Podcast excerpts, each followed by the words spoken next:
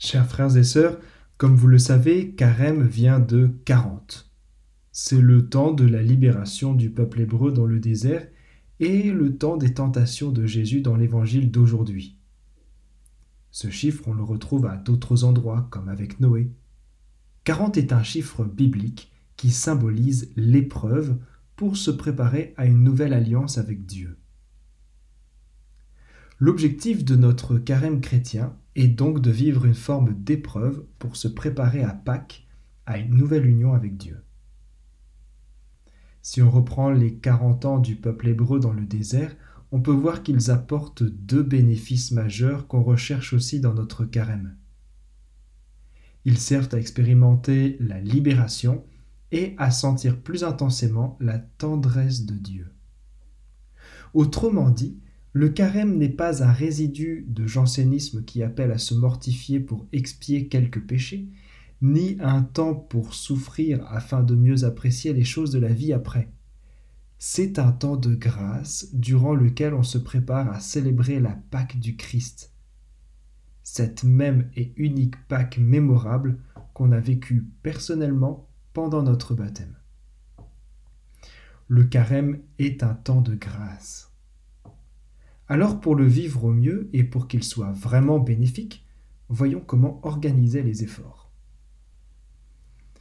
Premièrement, honorer ses responsabilités.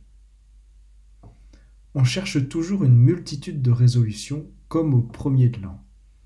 Mais l'expérience d'Adam dans le récit de la chute qu'on a écouté dans la première lecture, c'est justement l'abandon de poste, la négligence il a été désigné comme gardien de la création, et il ne dit rien quand Ève se fait berner par le serpent, alors qu'il est à côté d'elle et qu'il accepte de manger lui aussi du fruit défendu. Le premier objectif qu'on peut se fixer en début de carême, avant même d'imaginer plein de belles choses, c'est de revenir à ses responsabilités de chrétien.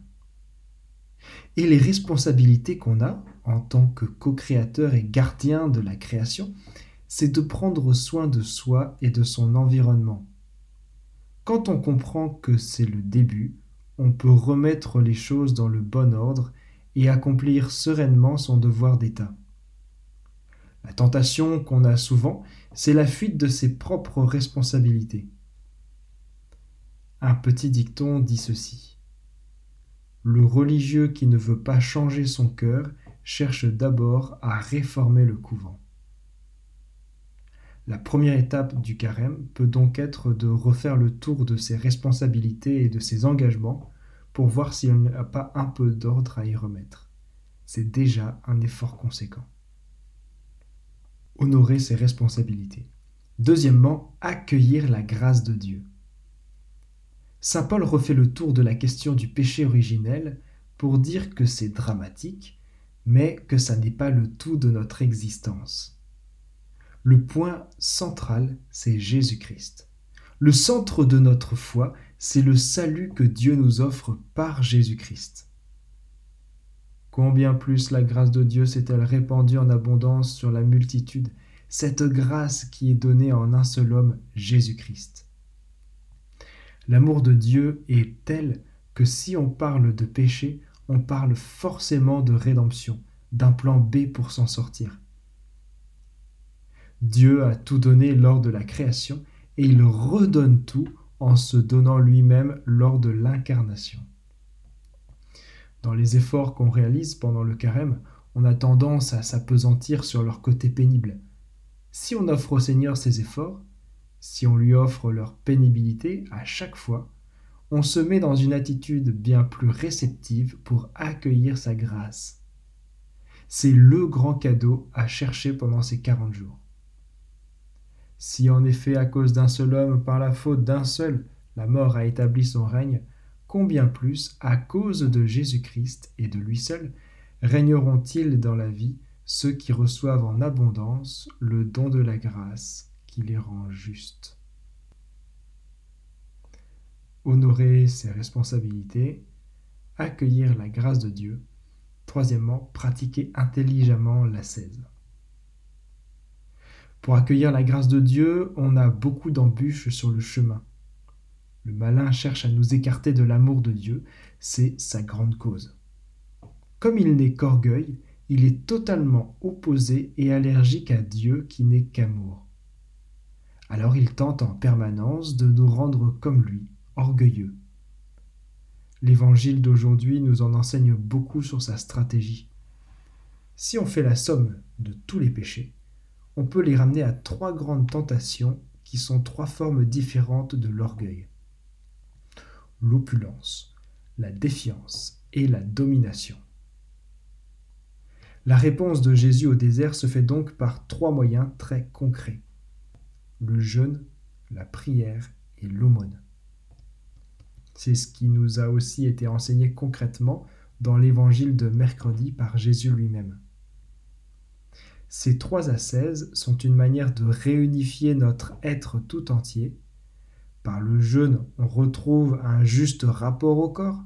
Par la prière, on réinvestit notre être spirituel.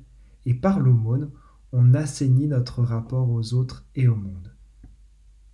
L'ascèse doit être vécue dans cet esprit de libération des tendances orgueilleuses qui nous habitent. Elle doit se faire dans la charité pour mieux accueillir la grâce de Dieu, sinon elle est vaine honorer ses responsabilités, accueillir la grâce de Dieu, pratiquer intelligemment la l'ascèse. Conclusion. Le carême étant une préparation à une nouvelle alliance personnelle et communautaire avec Dieu, il est normal qu'il soit parsemé de difficultés. Pour autant, ce n'est pas une raison pour se laisser aller à la tristesse et au repli sur soi. Si le carême est un temps de grâce et d'expérience de la tendresse de Dieu, ça doit se voir. Quand on reçoit des grâces, on est généralement heureux, ça peut se lire sur un visage. Soignons d'abord notre apparence quand on vient à la messe le dimanche, quand on jeûne et qu'on se prive. Être libre et détaché de ce qui nous tracasse, ça rend heureux. On n'aura qu'un moment de tristesse, ce sera pendant le Tridium pascal, quand Jésus va souffrir sa passion. Mais là, on connaît déjà la fin de l'histoire, donc ce sera quand même plus simple. Chers frères et sœurs, ayons l'air d'attendre Pâques, que ça se sente et que ça se voit sur nos visages. Amen.